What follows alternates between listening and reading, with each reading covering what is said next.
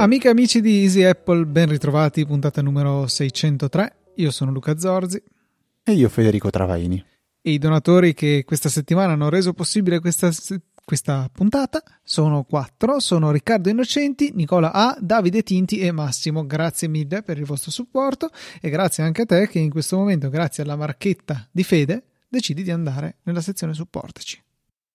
Ah, la mia marchetta, vabbè, e con la E aperta, però non con la E chiusa, se possibile. Eh, allora di, dillo tu perché io non ce la faccio proprio. La marchetta, Oddio. non la marchetta. Uh, imparerete marchetta. a parlare un giorno, anche voi. Ma mh, mm, per ora non so chi ci dà ragione, però qualcuno sicuramente. No, non, non vedo questi problemi. Comunque, grazie mille per il supporto, per noi vuol dire veramente tanto che settimana dopo settimana questa lista, penso che sia successo davvero di rado di vederla vuota, ecco, grazie, grazie. Non ho memoria di una lista vuota, quindi questo è fantastico, grazie sicuramente a chi tutte le settimane fa una donazione eh, che di, di, diciamo così, eh, um, eh, di, di, default compare, quindi riempie questa lista però è, sicuramente un bellissimo segnale e noi ovviamente vi ringraziamo. Così come ringraziamo anche chi ci, ci manda le mail e quindi ci fa le segnalazioni, magari ci, decide di condividere con noi un, um, qualcosa di simpatico, magari da dove ci ascolta in maniera strana, eh, tipo, tipo, Nicola, no? che da dove ci ascolta Luca, che prima sta leggendo, io mi sono già dimenticato in una baita. Gestisce un rifugio in Trentino tramite un po' di stalking, mi sembra di averlo individuato, però evito di stalkerarlo pubblicamente. E ha detto che però ci ascolta ci ascolta in, uh, vabbè, o facendo la legna per la stagione invernale, che è piuttosto interessante, oppure con un, un, sistema piuttosto carino, non l'avevo mai visto fare, cioè in macchina con una cassa Bluetooth appiccicata al piantone dello sterzo, perché il suo fuoristrada dannata ovviamente non dispone di Bluetooth e quindi ha risolto il problema in questa maniera, molto molto carina come cosa. Non so se... Ah, perché mettere gli auricolari mentre si guida in teoria non è legale. Non perché... so, forse uno sicuramente puoi averlo, due non Ma uno, so. penso, uno penso di sì, però due, se, non lo so, io nella mia testa non ho mai verificato, ma ho sempre saputo che non va bene perché comunque non senti più quello che accade fuori, non senti un clacson, non senti magari un'ambulanza, non senti tanti rumori, soprattutto se è la rimozione del, del, del rumore. E, ehm, mentre mettere la cassa Bluetooth sullo sterzo penso che non sia assolutamente illegale. Però al di là di queste simpatici condivisioni c'è poi una, una domanda che adesso io leggo e, e farò arrabbiare te.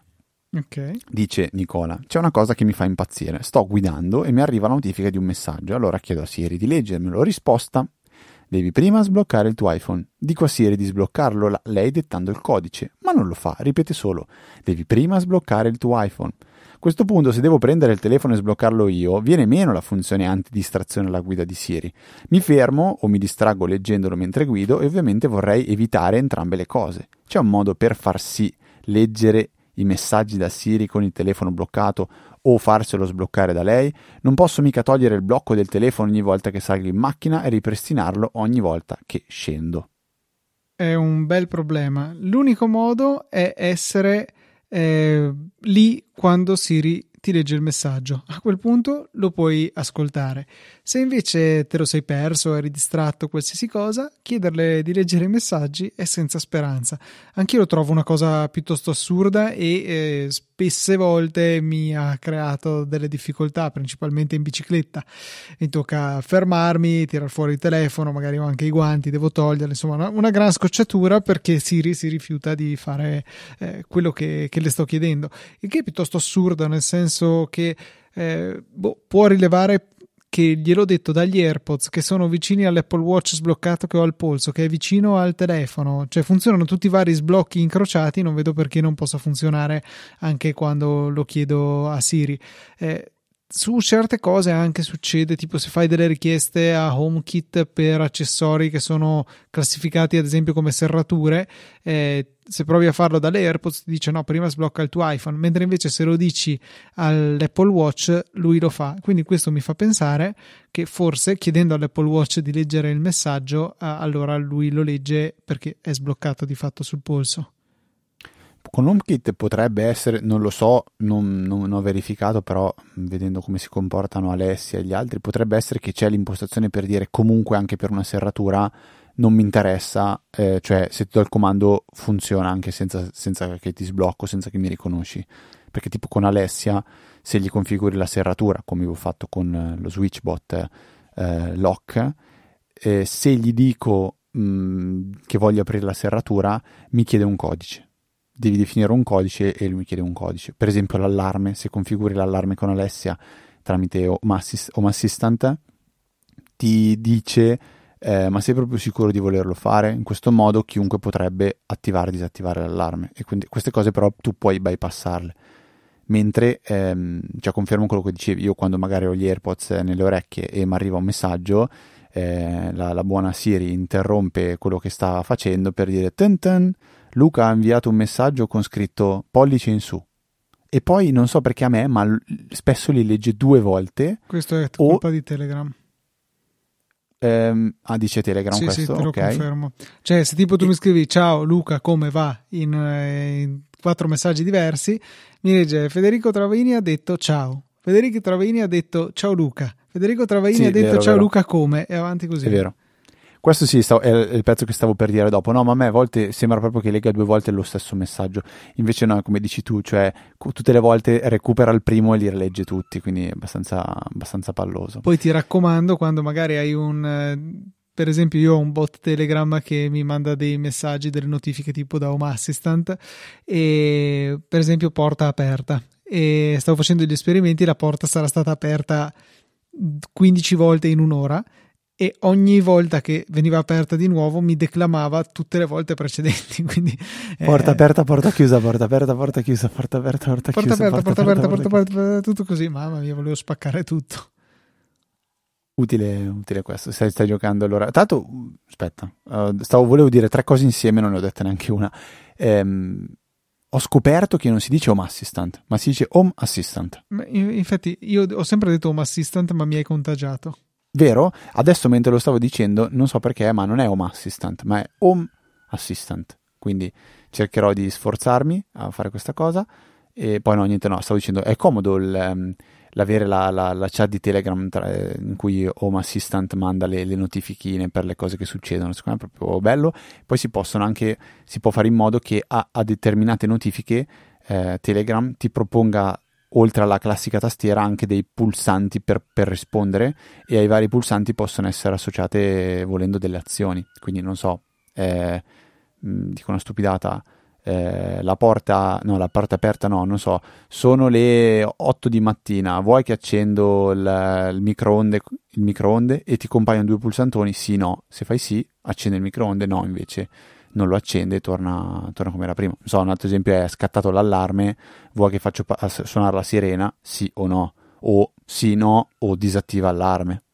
Um, non so se tu hai già usato anche questi tipi di, di, di notifiche. No, non uso. Non... Vabbè, no, sì, invece, cioè sul. Le, le notifiche solo quelle di Home Assistant sue della sua app le ho fatte quelle sì, bottoni, quelle sì. ma quelle da Telegram no.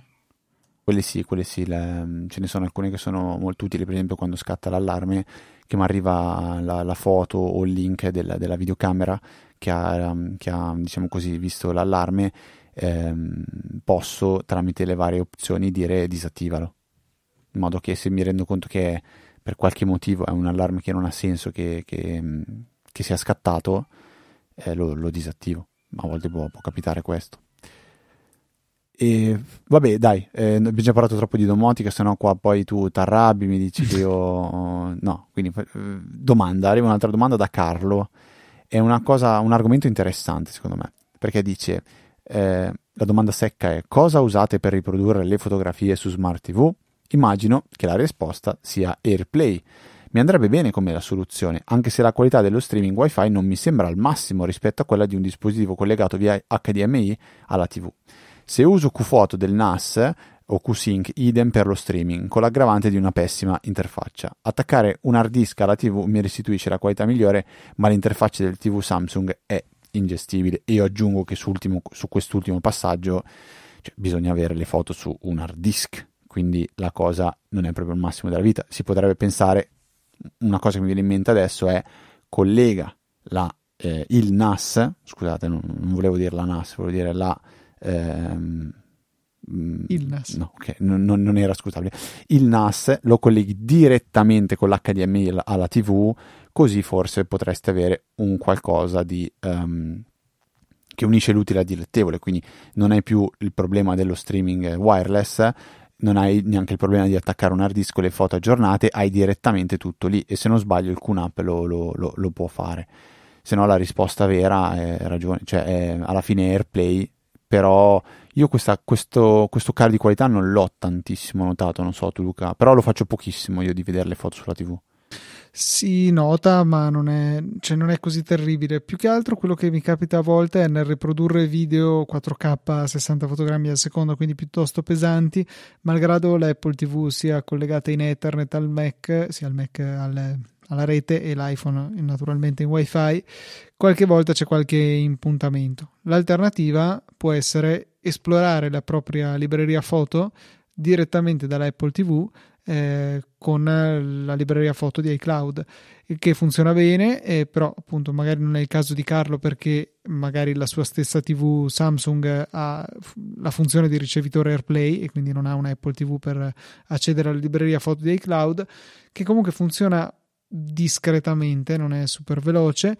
però ha anche un ulteriore difetto, e cioè che è abbinabile solamente a un utente alla volta. Quindi, se magari in famiglia siamo più di uno, possiamo sì creare diversi utenti che consentono di memorizzare nell'applicazione Apple TV di fatto, non in tante altre, ehm, le stati di visione diversi, tipo stiamo guardando la stessa serie, io sono tre puntate più avanti, tu Fede sei due puntate più indietro e, e non, ci, eh, non, ci, facciamo casino a vicenda, eh, però non possiamo accedere ciascuno alla propria libreria foto di iCloud, il che è un po' un limite, è un po' una, una funzionalità fatta a metà perché eh, si va, se non sbaglio, addirittura abbinare l'intero ID Apple, a quel punto lì mi sembrerebbe solo logico consentire anche di visualizzare ciascuno le proprie foto. Sì, io a proposito di questo ho di recente una, un amico che a un certo punto mi, ha, mi, ha, mi è venuto a bussare sulla, sulla schiena, toc toc, e mi ha detto ho un problema, mi puoi aiutare? Ho comprato l'iPhone a mia mamma, solo che gli ho configurato il mio account, il mio account um, Apple, Apple ID, e quindi ho fatto il merge di tutte le sue foto con le mie. Come faccio a tornare indietro? Mm. Gli ho detto guarda, non so come dirtelo, ma non, non, non torni indietro non torni indietro. L'unica cosa che puoi fare è iniziare a togliere l'account a lei, creare il nuovo account, però prima pulirlo, cancellare le foto, fare il backup, poi devi pulirle dal tuo. Cioè, un disastro. Mi ha detto, e tutte le mie foto sono finite sul suo account. Eh, lo so, grazie, lo so molto bene. Questo è un problema, diciamo così, che da risolvere non è, non è molto semplice. Quindi è un po' come la funzione che ha Google Photo, che eh, puoi designare un altro account Google che è il tuo account eh, boh, fratello, familiare, parentale, ho capito? E da quel momento lì tutte le foto che tu fai le vede anche l'altra persona. Cioè, è un po', un po esagerato, nel senso, la trovo una cosa un po', un po', un po troppo, cioè, sharing is caring, però sharing too much non, non, non, mi viene da come finirla, però è, è, pericoloso, diciamo così, non è proprio il massimo della vita. Comunque direi che le, la, la, soluzione resta, resta quella, è, la, è sicuramente il compromesso migliore, quindi secondo me è quello di utilizzare AirPlay. Unica altra cosa che mi viene in mente è in caso, in caso di NAS di utilizzare magari Plex. Plex consente di avere anche una libreria foto. Ma eh, non più, eh? Non più. No, no, no, no. Cons- non c'è più l'upload automatico dal telefono, ah, però okay. se uno magari manualmente si tira giù le foto dal, dal telefono, eh, può eh, memorizzandole appunto dove Plex eh, può raggiungerle, nelle cartelle definite come libreria delle foto, può andare a, a esplorarle così dall'applicazione Plex. Non mi ha mai fatto impazzire come, come funziona questa, questa, cosa, però insomma, può essere una valida alternativa sicuramente da provare. Assolutamente, sì, eh, hai ragione, non c'è più l'auto-upload eh, di, di Plex, non metto, lì, non metto lì più le foto. E a proposito di mh, mm, lettura di messaggi, visto che prima abbiamo detto leggere messaggi con le AirPods con Siri bloccato, eh, un nostro caro amico, che già è stato citato anche di recente su Easy Apple perché aveva realizzato una, una, uno, uno, shortcut per l'applicazione shortcut o comandi per iOS e macOS e iPadOS che permetteva di utilizzare ChatGPT direttamente tramite un pop-up che si richiamava con una gesture, una, una, una scorciatoia, quello che si voleva e in automatico copiava nel clipboard quello che era l'output. E comunque un'automazione sem- semplice ma molto utile che io spesso ancora utilizzo ehm, quando ho bisogno di fare magari una traduzione veloce o una domanda molto molto semplice, cose, cose, cose semplici diciamo non articolate. Ha realizzato Giacomo quindi un, un altro tipo di, eh, di, di shortcut, di workflow che si basa sempre su, diciamo così, progetti di OpenAI, ma non più scritti, ma parliamo di audio, quindi quello che è Whisper, quindi un servizio che è in grado di eh, trascrivere un file audio e funziona da quel che sento molto molto molto bene. Uno di quelli che si potrebbe usare per trascrivere tutte le puntate di Easy Apple volendo. Sembra che abbia un ottimo funzionamento. Sono state rilasciate le, eh, le API quindi è possibile adesso, tramite lo shortcut di eh, Giacomo, convertire un file audio, che può essere anche un file audio che riceviamo su WhatsApp, per esempio, o su iMessage, tramite una, una, una semplice azione, quindi il, si condivide il file audio e tra i vari eh, servizi con cui si può condividere si troverà anche questa, questa, piccola shortcut, questa semplice shortcut e come risultato avremo la trascrizione di quello che è l'audio. Funziona con praticamente quasi tutti i, i servizi.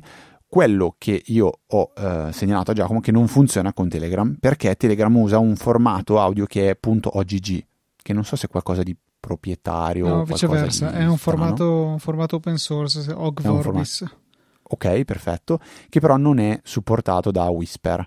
Quindi si potrebbe eventualmente rivedere, o chi è capace di arrivare a rivedere leggermente il workflow e potrebbe far sì che se il file è un OGG lo converte prima in MP3 e poi lo passa a, um, alla traduzione. Però resta comunque eh, utile per poter tradurre pezzi di audio e um, l'unica cosa che richiede è di essere iscritti a OpenAI perché bisogna inserire dentro l'automazione, una, vi lasciamo una guida nelle note della puntata che spiega come fare, quando, quando importate l'automazione dovete prima eh, aprirla, andare a eh, modificare dentro un, un, una variabile di testo e mettere lì dentro la chiave API della, del vostro account. A quel punto lì tutto quanto funziona, funziona bene, funziona a dovere e io l'ho installata, la tengo lì, mi è già capitato di usarla un paio di volte per fare qualche prova, effettivamente la traduzione che fa è, è sempre molto accurata, tranne quando magari c'è una risata, cioè se si sta ridendo, si stanno dicendo parole che non esistono, uh, cioè qualcosa, qualcosa, si perde, cioè immagino che cioè, forse Easy Apple lo capisce, eh, però magari qualche altra parola che è un po' più eh, so, un soprannome, una, una, parolina inventata tra, tra, fidanzati, tra marito e moglie, così magari sono quelle parole che non, non è in grado di, di, di capire cosa significhino. Bene, bene Luca, non so se tu l'hai già installato questa, questa, questa scorciatoia. Devo ammettere che l'ho installato ma non l'ho provato, quindi sono stato un po' carente da questo punto di vista in questa puntata. Non ho, eh. non ho ben assolto ai miei compiti. Ai, ai, ai, però, però c'hai da raccontarci che hai, hai addiato questa è una di quelle parole che non potrà mai tradurre bene Whisper, hai addiato dal, verbo, dal voce del verbo a addire, addiare, quindi dare l'addio, A Cop Voice, voice, voice. Cop Voce, Voce, Cop stavo Voce. per dire Cop Voice, no, Cop Voce. Sì, eh, vi avevo Come appun- mai? No, vi avevo parlato del fatto che avevo scelto questo operatore con un piano per vecchi solo con le Quello telefonate. per la bicicletta, no? No, l'avevo scelto perché aveva un piano economico con solo le chiamate e i messaggi e, il- ehm, e la eSIM, che per me è fondamentale perché la SIM fisica è occupata da quella del lavoro, che è una Ma SIM. non c'era la roba che se pedalavi... Sì, sì, c'era anche quello, però- Ah, ok, ok. Però cioè, era secondario e mi interessava fino a un certo punto. No, E- perché se fosse un piano veramente per vecchi era più, più che pedalare, non so, tipo quante bocce, fa- quante bocce tiri, cioè quante volte sbocci, non so, robe del- non sbocci però al, al magnum. Sì, eh, ho capito sbocci- capito? Ok, eh, no, appunto, avendo la SIM del lavoro che è una SIM Win3 con dati illimitati, mi pareva superfluo eh, pagare per un altro abbonamento dati. Eh, tant'è che appunto eh, cercavo una SIM che avesse solo la, la parte voce boh, SMS che mi frega abbastanza zero, però no, è utile quando magari butti giù a una persona che eh, non ha iMessage, così gli, gli mandi messaggio, ti richiamo dopo in automatico e, e parte come sms non costa niente. Vabbè al di là di questo avevo scelto Cop Voce eh, tra i due operatori papabili per questa cosa perché era su rete team e quindi mi pareva una bella idea avere due sim su due reti diverse eh, che così con l'idea che se non prende una prende l'altra il problema è che eh, Cop Voce non aveva il Volte Voice over LTE, quindi la possibilità di fare telefonate sulla rete 4G. Eh, il risultato è che, poiché Team, come anche Vodafone, ha spento il 3G da ormai molti mesi, eh, le chiamate venivano degradate al 2G, la rete GSM storica, che però ha qualità audio pessima quando funziona e spesse volte non funziona, non ero raggiungibile, si sentiva da cani, cascavano le chiamate. Insomma, veramente un servizio molto più che imbarazzante per eh, una SIM che aveva come unica funzione quella di telefonare, tant'è che eh, il più delle volte cercavo di evitare di, di, usarla e magari usavo la SIM del lavoro per telefonare perché veramente era una situazione vergognosa. Eh, da molti mesi era sempre domani, sempre domani che veniva attivato il voice over LTE e finché ne ho avuto abbastanza eh, venerdì scorso, giovedì scorso, ho chiesto la portabilità verso l'altro operatore papabile che aveva tutte le caratteristiche richieste, meno l'essere su rete team, e cioè Very Mobile, che ha un'offerta analoga che in realtà mi dà anche ben un giga di traffico internet aggiuntivo al mondo, quindi adesso ho Infinity più 1 giga che posso usare sul telefono. E la cosa buffa in tutto ciò è che la mia portabilità è avvenuta lunedì 6 marzo. Martedì 7 marzo, Cop Voce ha, dis- ha annunciato la disponibilità per tutti e non più solo su invito della telefonia tra, con voice over LTE il che fa abbastanza ridere. perché dicevo giusto prima non ho scelto le parole a caso dicevo è sempre domani che, che l'attivano e è stato letteralmente domani rispetto alla mia portabilità. Però pace chi, chi se ne frega almeno con, con Veri ho una qualità audio decente peccato che ho, ho, ho di fatto lo stesso operatore quindi non sfrutto il dual sim per avere una maggiore copertura del telefono però pazienza, almeno il telefono funziona, che mi sembra piuttosto importante e prioritario rispetto ad avere in teoria più copertura, in pratica una delle due non funziona.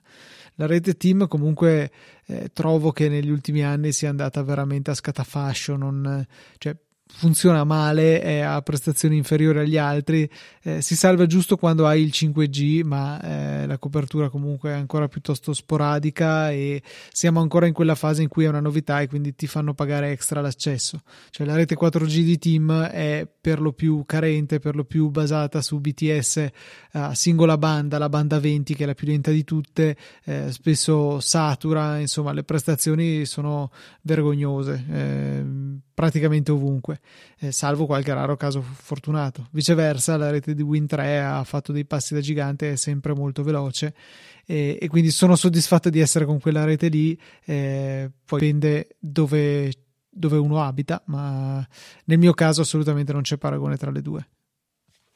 Dai, diciamo, è comunque meglio di aver venduto dei bitcoin il giorno prima che schizzavano a valori stellari. Sì, eh, diciamo che col Bitcoin Se vedere il bicchiere mezzo pieno. Tipo, è altrettanto probabile aver fatto il contrario. Ma... Sì, sì, sì, vabbè, vabbè, vabbè. Uh, hai attivato qualche two-factor authentication in questa settimana, visto che la scorsa settimana abbiamo detto ce n'erano 80 da attivare?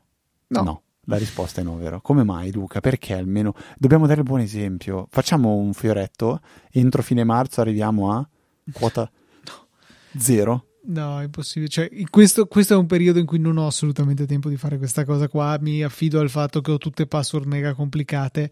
Eh, che mi tira giù la media è perché ho anche un Vault condiviso con i miei e eh, soprattutto all'inizio non erano molto bravi a, a, scegliere delle password decorose, pian piano gliele sto cambiando, ma insomma è un processo che richiede tempo e impegno e se il secondo posso anche pensare di metterlo non ho, non ho il primo come risorsa fondamentale, quindi, quindi niente.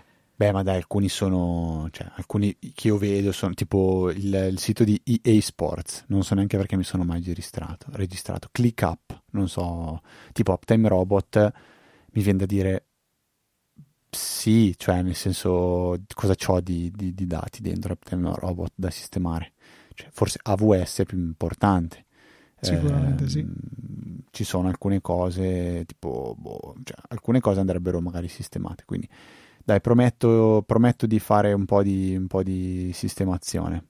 Io sono 82, prometto di farne un po' in questa settimana, però dobbiamo, mi raccomando, essere, essere sul pezzo su questa cosa, bisogna dare il buon esempio, Luca. Siamo punteggio 389, devo, devo migliorare, devo migliorare. A proposito ci, di... Ci a proposito di eh, two factor e eh, vulnerabilità varie, è, è, uscito un articolo di Giovanna Stern che eh, parlava di ehm, cose strane che succedevano, che sono successe ad opera di una o più bande, adesso non ho capito, di, di ladri ehm, negli Stati Uniti che eh, di fatto si basavano sulla tattica che segue. Andavano in posti affollati tipo bar così e facevano shoulder surfing, cioè fare surf sulle spalle dei presenti, cioè guardarli eh, dalle spalle, guardare i loro telefoni e guardarli che digitavano il loro codice di sblocco del telefono.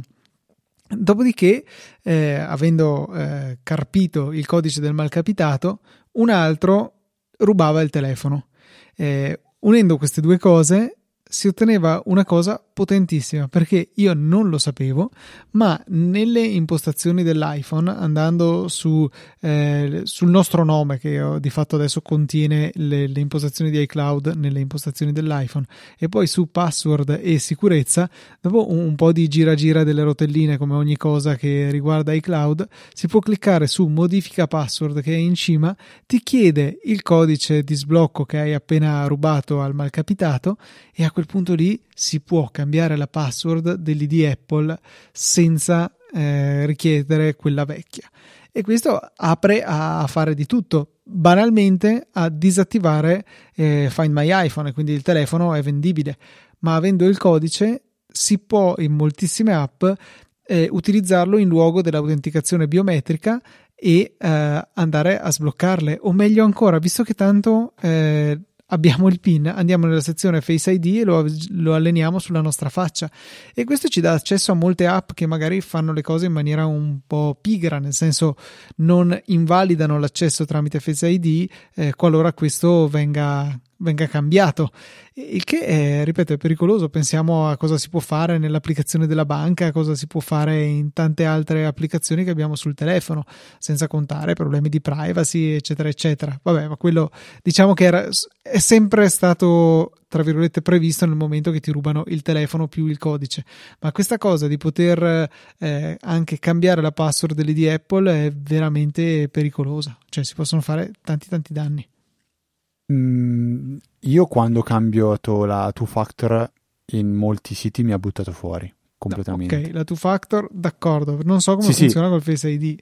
No, no, esatto, cioè nel senso mi viene da pensare che la, la procedura corretta sia forse quella, cioè, ma mi ha buttato fuori da non mi ricordo cosa che ho attivato, dove l'ho attivata. Sicuramente da da Amazon forse, no Amazon non mi ricordo, ho un voto di memoria, Tutte, tutti i siti, ah sì tipo Instagram, eh, eh, mi ha buttato fuori da, ecco anche LinkedIn, LinkedIn addirittura forse l'avevo già raccontato, mi ha, but- mi ha scollegato il profilo da bu- buffer che è il sito che uso per pianificare i post, ehm, utilizzandolo con, ehm, attivando la two factor con, con, questo si è scollegato l'account di LinkedIn, ho dovuto ricollegarlo poi manualmente utilizzando la two factor authentication. Quindi penso che questa sia la procedura corretta oppure è una come si dice, è una, una, una, una prassi che, cioè una, procedura che può scegliere, diciamo, il, il, il, chi, chi, chi, fornisce il servizio. Ecco, penso che potrebbe essere anche così. Cioè, tu quando cambi la password da un sito, cosa ti aspetti? Che tutti gli altri si scolleghino? Eh, sarebbe ideale. La cosa corretta forse è quella, sì, effettivamente, perché per qual motivo posso cambiare la password? Forse anche per questo motivo qua però ci sono i vari token di autorizzazione che magari quelli non scadono. Mm-hmm. Tornando al discorso de- del codice, c'è anche, secondo me, una percezione eh, ridotta del, del pericolo no? nel, nel, nel fatto che qualcuno possa venire a conoscenza del nostro codice. Io stesso, se do eh, coscientemente il mio telefono a un amico che ci faccia qualcosa, eh, tendenzialmente glielo do sbloccato, ma eh, se poi lo blocca per un qualsiasi motivo e lì sul tavolo lo riprende per fare qualcosa e io sono d'accordo, eh, mi è capitato più di qualche volta di dire il mio codice, metti questo, il codice è ovviamente 11111 e, e di dirlo senza preoccuparmene più di tanto, mentre invece non ho mai condiviso con nessuno le mie password, cioè non, non credo eh, di averla mai detto a nessuno una password tipo quella di One Password che possa essere molto importante. Eh, e, però in realtà sono molto simili, nel senso che eh, l'avere poi l'accesso all'ID Apple e in generale sbloccare il telefono dà accesso a, a tantissime cose. Eh, oltretutto, non, ehm, eh, ci, se poi usiamo anche il keychain di Apple, quindi il portachiavi di sistema per sincronizzare le nostre password, ci basta il codice del telefono per andare a, a sbloccarlo e vederle tutte in chiaro. Quindi c'è un potenziale di far danni enorme e io personalmente l'ho sempre trattato con una certa leggerezza. Eh, poi, boh, magari tanta gente non è molto attenta nel cercare di nascondersi mentre digita il codice. E, e e questo non va bene. C'era anche il caso di Kanye West che era stato invitato da Trump eh, nell'ufficio ovale e era stato in diretta TV inquadrato mentre digitava il suo codice, che era 1111, ovviamente, visto il personaggio, non mi aspettavo niente di diverso. E, e, ecco, quindi bisogna fare un po' più di attenzione ai nostri codici del telefono, dobbiamo trattarli in maniera un po' più seria, un po' più vicina a delle password importanti e perché no, eh, fare anche un ulteriore passo avanti e sostituire un normale codice a sei cifre con una password alfanumerica. Tanto se ci pensiamo con il Face ID poi è piuttosto raro doverlo inserire quindi il il disagio è tutto sommato piuttosto ridotto. Va bene, va bene Luca, io cambierei completamente argomento eh, con uno di quei link che piacciono ai nostri ascoltatori e piace anche a noi mettere note della puntata. Delle cose che sicuramente non sapevi riguardo il Finder, che io ho chiamato Finder per tantissimo tempo perché mi piaceva di più come suonava, non so per qual motivo. Adesso ti racconto sei funzioni che tu potresti non sapere, ma che secondo me sicuramente sai. La prima è la possibilità di rinominare in maniera avanzata i file, quindi selezionando più, uh, più file, facendo il clic destro e facendo rinomina, c'è la possibilità di utilizzare una rinominazione un po' avanzata, quindi aggiungendo, togliendo all'inizio, alla fine, mm-hmm. in maniera sequenziale. Ecco, questa è una cosa che io, per esempio, non ho mai usato nel Finder. Ti consiglio di uso... ascoltare un podcast che si chiama Easy Apple in cui sicuramente è stato detto ma no, di solito io non l'ascolto. Mm, ah, non okay. l'ascolto quasi mai. Veramente l'abbiamo imparato, me la sono persa. Sta roba comunque sì, non l'ho mai fatta. Non l'ho mai fatta questa cosa qua. Poi, vabbè, quella di utilizzare la cartella corrente come cartella di default quando si cerca è una delle prime cose che faccio quando sistemo il Mac. Quindi dalle preferenze di sistema si fa in modo che quando cercate eh, di default cerca nella cartella in cui siete e nelle sottocartelle, non in tutto il Mac, perché per quello esiste Alfred, esiste Spotlight. Il terzo è quello di poter navigare con la tastiera all'interno del Finder, ma questo penso che sia una delle cose basilari, quindi utilizzare le frecce destra e sinistra oppure command su, command giù per entrare e uscire dalle cartelle. E qua vi aggiungo anche un command shift G se non sbaglio che vi permette di specificare un percorso preciso eh, di una cartella in cui volete andare, cioè si apre un pop-up e voi scrivete il percorso con l'autocompletamento ed è molto comodo.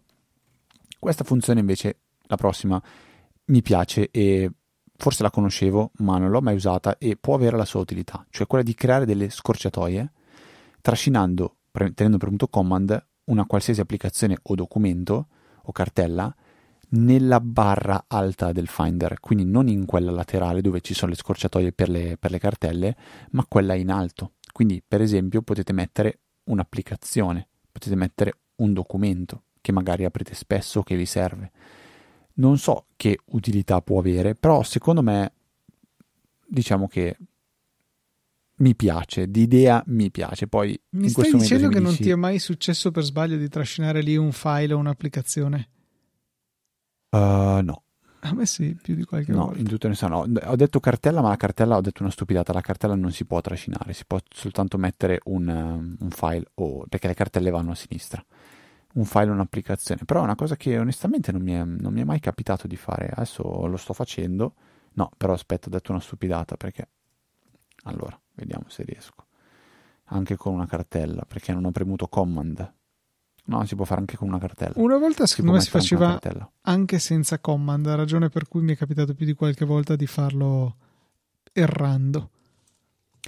E la penultima direi è quella di uh, poter far vedere più informazioni all'interno del Finder, ma semplicemente tramite le preferenze del Finder si può aggiungere il percorso, si può aggiungere le, i file contenuti in una cartella le dimensioni, cioè tutte funzioni secondo me fondamentali, attivi, attivatele tutte, è anche molto più comodo quando si naviga all'interno delle cartelle, cioè in basso vedere il percorso ehm, gerarchico delle, so, delle cartelle papà è molto comodo per poter tornare indietro da una parte o dall'altra e poi se leggete qua ce ne sono anche c'è l'ultima che è quella che è una delle mie preferite scoperta di recente qua tramite Easy Apple che è quella di rimuovere il background dalle immagini tramite il Finder è una funzione che ho usato più volte e devo ammettere che funziona veramente bene, molto molto molto bella. Quindi un clic destro, quick action, remove background e vi troverete l'immagine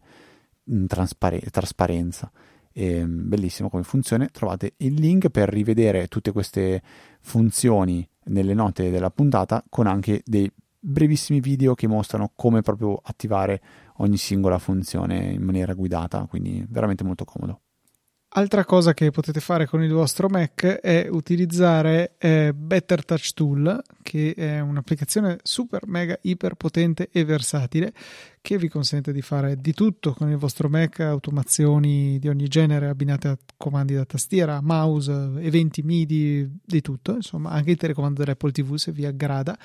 Eh, ha un'azione che secondo me manca in eh, moltissime altre applicazioni e che manca in macOS, cioè la, ehm, eh, la funzione per chiudere tutte le stramaledette notifiche che magari si ammassano in giro eh, in macOS e svuotare il notification center.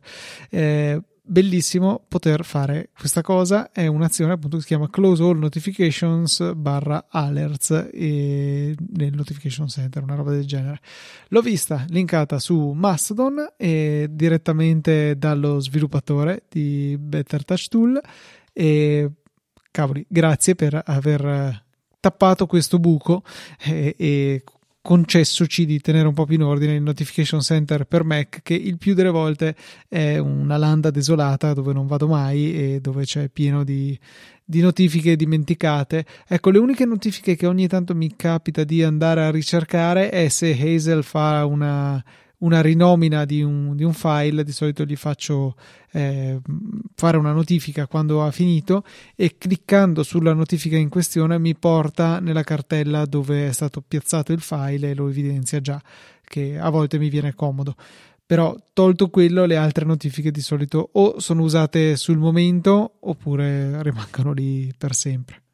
Visto che ho qua davanti invece questa cosa, la, la, la, racconto al volo e la consiglio ai nostri ascoltatori. È una, un servizio, una, un'applicazioncina che si può installare tramite Docker o far girare su qualche serverino che avete in casa che si chiama Dashi. Dashi è una uh, home page per diciamo la vostra rete. Una home page significa una, una pagina di, di, di rete che um, è pensata per essere la home page del vostro browser o di altri browser che è totalmente eh, personalizzabile. Personalizzabile mettendo delle scorciatoie, dei link, dei pulsanti che portano a diversi servizi che possono essere all'interno della vostra rete. Quindi magari non vi ricordate Plex eh, che indirizzo ha nella vostra rete oppure dovete magari configurarlo per vostro figlio, vostra figlia, eh, vostra moglie, vostro marito, chi volete che più ne ha più ne metta o magari banalmente volete fare una pagina semplice da far usare a vostro figlio, che magari è piccolino, è piccolo, sta iniziando magari a muovere i primi Diego? passi col No. No, no, no, no. e coi primi passi, primi passi col computer, quindi magari volete mettergli Wikipedia, volete mettergli Google, volete mettergli YouTube Kids, volete mettergli, non lo so, ehm, qualsiasi cosa che volete, potete customizzare la, la pagina in maniera um, proprio eh, al 100%, è veramente fatto bene, io l'ho, l'ho, fatto per casa mia, ci sono le sezioni, quindi ho fatto una, so, una parte di servizi che sono quelli che girano su eh, il Synology, una parte di servizi che sono quelli che girano su Raspberry, una parte di servizi che sono servizi web che magari mi servono, tipo, non so, Uptime Kuma, oppure la pagina per gestire i miei, i miei domini, tutte queste cose qua, è tutto all'interno di una singola pagina semplicissima, leggerissima e che si può ehm, modificare sia tramite interfaccia grafica sia tramite ehm, codici, linee di codice. È bello perché per esempio io posso mettere anche un, un, un, un semaforo che mi dice se quel servizio in quel, quel, momento è in esecuzione e non è in esecuzione. Quindi io quando lo apro mi rendo anche subito conto se per esempio c'è qualcosa che non sta girando correttamente. Oppure in questo momento mi ricordo che ci sono dei servizi che ho volontariamente ammazzato perché tanto non li sto magari utilizzando e quando mi serviranno li riaccenderò. È una di quelle, di quelle pagine che eh, trovo, trovo molto funzionali. Io spesso non mi ricordo qual è l'indirizzo, oppure è più lungo andare a visitare eh, tutto l'indirizzo URL di un servizio, compresa la porta che bisogna ricordarsi. Quando inizia a diventare tante è fastidioso ricordarsele tutte, è anche difficile. A questo punto, tramite Dashi, io ho tutto qua a portata di, di vista, voglio aprire una qualsiasi cosa, clicco, mi si apre e ho, e ho tutto lì. Eh, è, è un progetto open source su GitHub quindi potete andare anche a spulciarlo se volete per installarlo se avete, avuto, se avete avuto modo di usare Docker in tutti questi mesi che noi vi stiamo martellando dicendo che è una cosa veramente fighissima io da quando lo, la conosco qualsiasi cosa devo installare prima guardo se è disponibile tramite Docker. Infatti dopo Luca mi sono appena ricordato che dovevo chiederti una cosa su il famoso progetto per, um, per creare i podcast da, da YouTube è una domanda che devo farti ricordiamoci dopo, cercherò di ricordarmi. Vi lascio il link nelle note della puntata se volete curiosare Dashi mh, mia, al mio bollino di, appro- di, approvazione e adesso voglio sapere se Luca una cosa del genere la, la, usa, non la usa o usi qualcosa di diverso o magari ti ha, ti ha, ti ha convinto Dashi e proverai questo. Avevo fatto un secolo fa, agli albori del, dei miei smanettamenti con la rete, una paginetta web dove c'erano quattro pulsanti per fare la stessa cosa. Poi da allora in realtà mi sono spostato a un altro metodo, e cioè semplicemente ogni cosa ha il suo hostname. Eh, ho un reverse proxy interno che fa sì che se digito unify.zorzi.net, zorzi.net non è mio ma me lo sono preso per la mia rete interna, eh, mi porta al controller Unify che magari è in esecuzione sulla porta 8443 dell'IP, non mi ricordo. Eh, idem se voglio accedere a Transmission o a chissà che altro servizio self-hosted. Di fatto eh, io accedo sempre a un, eh, a un indirizzo che ha il suo certificato HTTPS anche e poi il reverse proxy a tra virgolette ricordarsi lui eh, qual è l'IP a, a, cui puntare. Cioè io faccio grande uso in generale dei DNS perché gli IP tendo a non ricordarmeli sono sono vabbè non lunghissimi però non sono neanche super semplici da ricordare. Eh, hanno una loro logica però non però anche no, nel senso è molto più mnemonico ricordarmi Shelly trattino eh, camera trattino 1 .iot.zorzi.net rispetto a 10.42.40. qualcosa. Eh, anche lì ho, de- ho, delle logiche, tipo certi gruppi di IP sono divisi per piano per i dispositivi eh, IoT, ci sono de- de- dei ragionamenti del genere, però eh, in generale è molto più facile andare con un, un nome mnemonico, diciamo, uno No, no, hai assolutamente ragione, però una volta che hai configurato Dashi, volendo puoi metterci anche dentro tutti gli scelli e poi apri Dashi, qual è lo scelli che ti interessa, quello, perché poi, tipo, può capitare che magari l'hai chiamato in un modo, poi magari l'hai chiamato in un modo leggermente diverso, poi magari dopo, fai finta che dopo due anni la tua super memoria devi cambiargli nome o perché metti un altro Shelly che però è nella stessa stanza, quindi lo chiamerai non letto ma letto 1, ma non ti ricordi se era letto trattino 1, letto underscore 1, non lo so, sto inventando. Vado nelle, in PFSense, nel mio router, a vedere le, quali sono le, le riserve, le, le, i IP riservati, insomma, e, e vedo come ho chiamato tutti quanti e e basta, cioè nel senso... No, ma è, è, la stessa cosa che faccio io, cioè io ho una, una, un foglio su Google Spreadsheet dove ho dentro tutti eh, i MAC address, nome, IP, in modo che quando me ne manca uno vado lì e lo trovo. Certo, però l... sì, è un'altra cosa che devi manutenere. O vado in payol, vado in payol. Eh, esatto, io andrei direttamente. Ma lo, lo, lo, lo faccio solo perché mm, mi, piace, mi, piace, avere questa, questa memoria qua. Okay. Mm, semplicemente così. Cioè, non, mi, mi, costa poco, però lo tengo da entrambe le parti, se no ovviamente vado in paiole e, e, lo becco, senza, senza, alcun tipo di problema. Ha senso. Ma- makes senso. Makes sense. makes senso. Eh, altra cosa che make senso sì? è sì? salutare i nostri ascoltatori e magari specificare come si fa a contattarci. Sì, allora contattarci lo fate tramite la mail che è info.apple.org oppure con la EasyChat, cioè proprio la sezione dei follow up, se ci menzionate molto meglio e se dite che cos'è la EasyChat, ma è semplicissimo, è un gruppo Telegram aperto a chiunque, si chiama proprio EasyChat, lo trovate tramite chat.easyapple.org oppure cercando EasyChat su Telegram o penso anche nelle note della puntata, anzi confermo anche nelle note della puntata.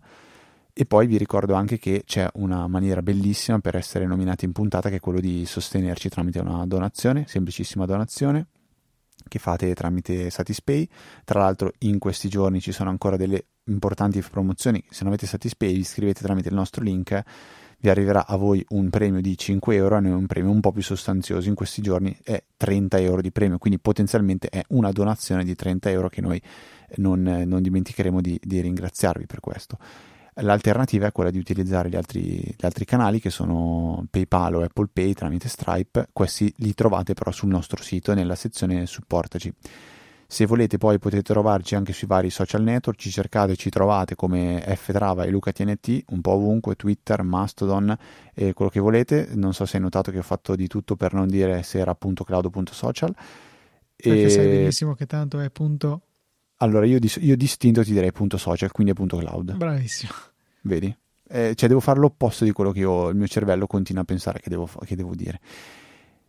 E altro da dire? Sì, beh, se avete una voglia di lasciare una bella recensione, questa settimana non ne abbiamo avuto, però eh, è un qualcosa che eh, se voi fate tramite l'applicazione di Apple Podcast, eh, noi arriva un, ci serve oltre le stelle anche almeno una frasetta, noi arriva direttamente nella nostra to-do list e la puntata successiva alla recensione la leggeremo in puntata ringraziandovi ehm, di, dinanzi a tutti i nostri ascoltatori. Quindi vi direi che per questa eh, 603esima o 603 puntata è tutto. Un saluto da Federico. Un saluto da Luca. E noi ci sentiamo la settimana prossima di venerdì alle ore 17 con una nuova puntata di Easy Apple, il podcast che prima non c'era.